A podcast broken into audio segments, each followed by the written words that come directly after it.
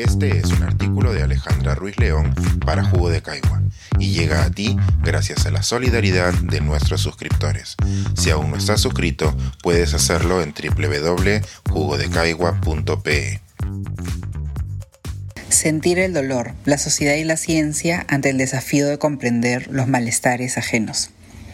Cada cierto tiempo en mis redes sociales aparecen unos videos en los que un hombre experimenta el dolor que producen los cólicos menstruales.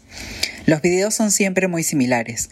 Un hombre y una mujer, que no necesariamente son una pareja, suelen estar en un centro comercial o en cualquier lugar concurrido, y quien dirige el experimento se les acerca con un aparato que simula el dolor punzante de los cólicos.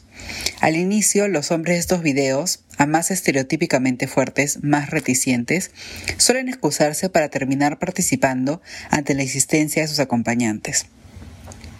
Poco a poco la intensidad de los dolores va aumentando, junto con algunos gritos tímidos, hasta que finalmente, y tras solo unos minutos, piden que pare el experimento. La respuesta de las mujeres suele ser similar. Ellas explican que en sus casos no pueden pedir que pare cuando les viene la regla. Más bien indican que los cólicos les acompañan las 24 horas por varios días al mes y que no suelen gritar de dolor en espacios públicos. Estos videos intentan ser cómicos, reflexivos y por último venderte algún producto, pero realmente reflejan una cuestión importante para la medicina, cómo interpretamos el dolor ajeno y cómo las percepciones sociales de género influyen en los tratamientos. En los últimos años han desarrollado grandes líneas de trabajo para entender cómo nuestra visión del mundo moldea el conocimiento médico y su aplicación. Diferentes disciplinas como los estudios de género, la salud pública y la ciencia, tecnología y sociedad, entre otras disciplinas, se han concentrado en estas inquietudes para entender cómo en espacios médicos los pacientes son tratados de diferentes maneras por su género, raza y condición social. Aunque coinciden en que el género es una construcción social, también reconocen que las diferencias son tan arraigadas y profundas en nuestras comunidades que interfieren en las prácticas médicas, que usualmente consideramos objetivas y que cuentan con números, estándares y procedimientos que no en género, pero que en la práctica sí lo hacen. Una pregunta que se hacen los investigadores es cómo interpretamos el dolor de otros dependiendo del sexo y género de una persona. Como nos lo muestran los videos de TikTok, es muy difícil entender el dolor que siente otro sin vivirlo. Nuestra empatía tiene la limitación física de realmente no saber qué experimenta otro individuo hasta que uno lo vive. En muchos de esos videos los hombres sabían que las mujeres que los acompañaban sufrían de cólicos menstruales. Reconocían saber que esos eran intensos, frecuentes y que no eran un experimento pasajero. Sin embargo, ese reconocimiento tenía límites físicos, por lo que al inicio de la prueba no pensaban que realmente fuesen a sentir un dolor que no iban a poder ignorar. En algunos casos, los hombres, incluso doblados por el tormento, dicen que las mujeres ya están acostumbradas, por lo que seguro no lo sufren tanto. La falta de reconocimiento de un dolor crónico real o ser llamadas histéricas por compartirlo son solo una parte de la recurrencia de ignorar el malestar de las mujeres. Quienes investigan las implicancias del género en la percepción del dolor indican que las consecuencias en ambientes médicos pueden tener un impacto en la salud. Eso se ve, por ejemplo, en las variables en los tiempos de espera en emergencias entre hombres y mujeres. Un estudio publicado por la revista de la Asociación Estadounidense del Corazón reportaba que las mujeres que se acercaban a urgencias con un dolor en el pecho esperaban hasta casi un 30% más de tiempo que los hombres para ser evaluadas por un posible ataque cardíaco. También se observan las diferencias en los tratamientos que reciben los hombres y las mujeres. En una revisión bibliográfica titulada Hombres valientes y mujeres emocionales, investigadores suecos recogieron 77 artículos en los que se describía cómo las diferencias de género reconocidas por el personal médico influían en los tratamientos que recibían ambos grupos. Por ejemplo, los investigadores indicaban cómo en determinadas enfermedades las mujeres recibían menos tratamiento específico para el dolor, pero sí se les prescribía tratamiento psicológico, a diferencia de los hombres, lo cual tenía implicancias negativas para los últimos.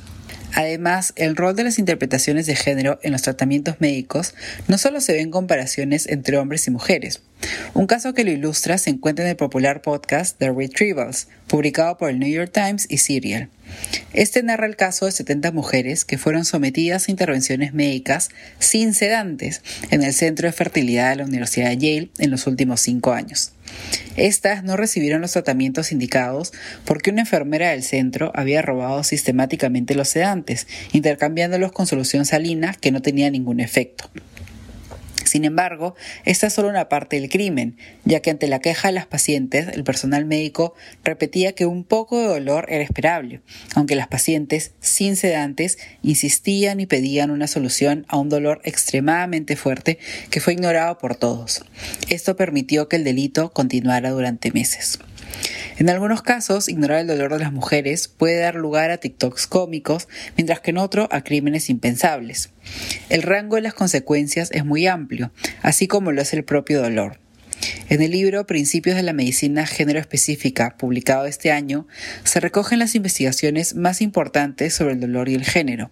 Como se dice a lo largo del texto, estudiar el dolor es algo muy complejo, ya que es personal y varía de enfermedad a enfermedad. Además, sus interacciones con las percepciones difieren mucho entre una sociedad y otra.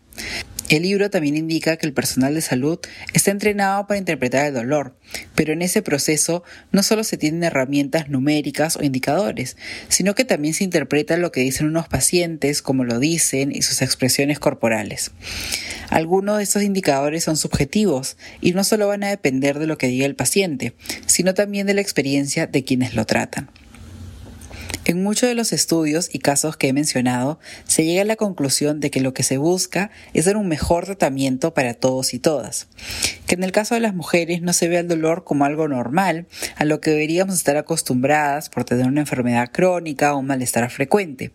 Tampoco se busca tener que llegar a producir dolor en otros para entender el que sentimos, así sea por unos minutos para un video viral.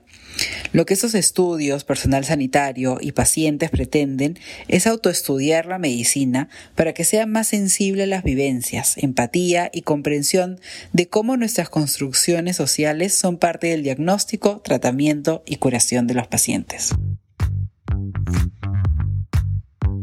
Pensar, escribir, editar, grabar, coordinar, publicar y promover este y todos nuestros artículos en este podcast o sin cobrar. Contribuye en www.jugodecaigua.pe barra suscríbete y de paso espía como suscriptor nuestras reuniones editoriales.